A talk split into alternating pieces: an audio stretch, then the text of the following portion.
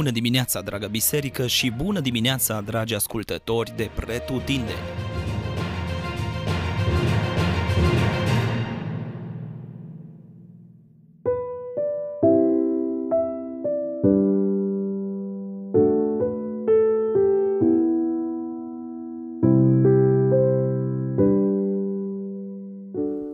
Numeri, capitolul 15 Textul de astăzi ne arată cât de serios ia Dumnezeu păcatul comis de om și cum tot el oferă rezolvarea la problema păcatului.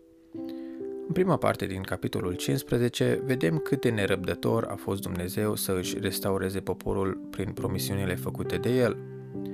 Aici Dumnezeu se adresează unei generații mai tinere, după ce tocmai au fost martorii unor greșeli enorme pe care generația anterioară le-a comis și pe care le-am observat în capitolul precedent, Acum, din nou fiind în pustie pentru o perioadă de 40 de ani, cu siguranță această situație nu a fost deloc plăcută și cel mai probabil mulți și-au pierdut speranța pentru un viitor prosper în țara făgăduită. Însă Dumnezeu nu rămâne nepăsător și prin poruncile date de El îi asigură că promisiunea Lui se va împlini.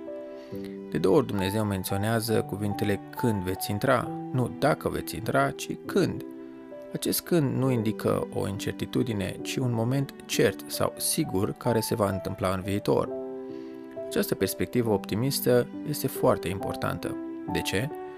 Pentru că ni se poate aplica și nouă. Cum ar fi să înlocuim afirmații de genul dacă Dumnezeu va îngădui sau dacă Dumnezeu îmi va răspunde la rugăciune, care de altfel generează și pesimism, incertitudine și chiar necredință, cu afirmații de genul când Dumnezeu va lucra sau când Dumnezeu îmi va răspunde la rugăciuni. Asemenea afirmații ne vor ajuta să rămânem încrezători în promisiunile lui Dumnezeu și motivați de a urma calea pe care El o are pregătită pentru viața noastră. În a doua parte a capitolului 15, Dumnezeu vorbește despre păcat, făcând o distinție clară între păcatul comis intenționat și cel neintenționat – un păcat neintenționat era un act imoral comis neștiind de gravitatea acestuia din punct de vedere al legii.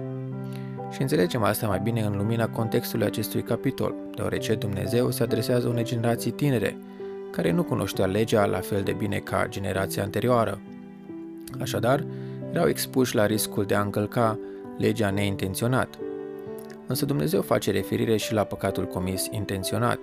Conform Scripturii, rezultatul păcatului este moartea, Chiar dacă în vechiul legământ era o moarte fizică în unele cazuri, ceea ce observăm mai târziu în scriptură este că păcatul are o consecință mult mai gravă, și anume moartea spirituală.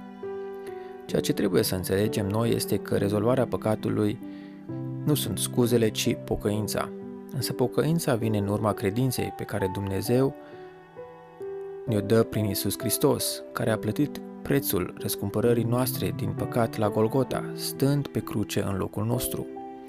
Și cei care se vor pocăi de păcat și își vor pune credința în el până la capăt, vor fi mântuiți atunci când, nu dacă, ci când El va reveni ca să judece lumea de păcat. Dumnezeu să ne ajute. Amin.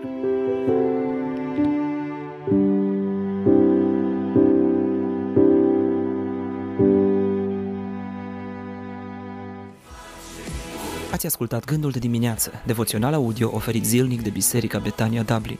Dacă v-a fost de folos și pentru a accesa mai multe resurse, vă așteptăm să ne vizitați pe platformele online. Dumnezeu să vă binecuvinteze!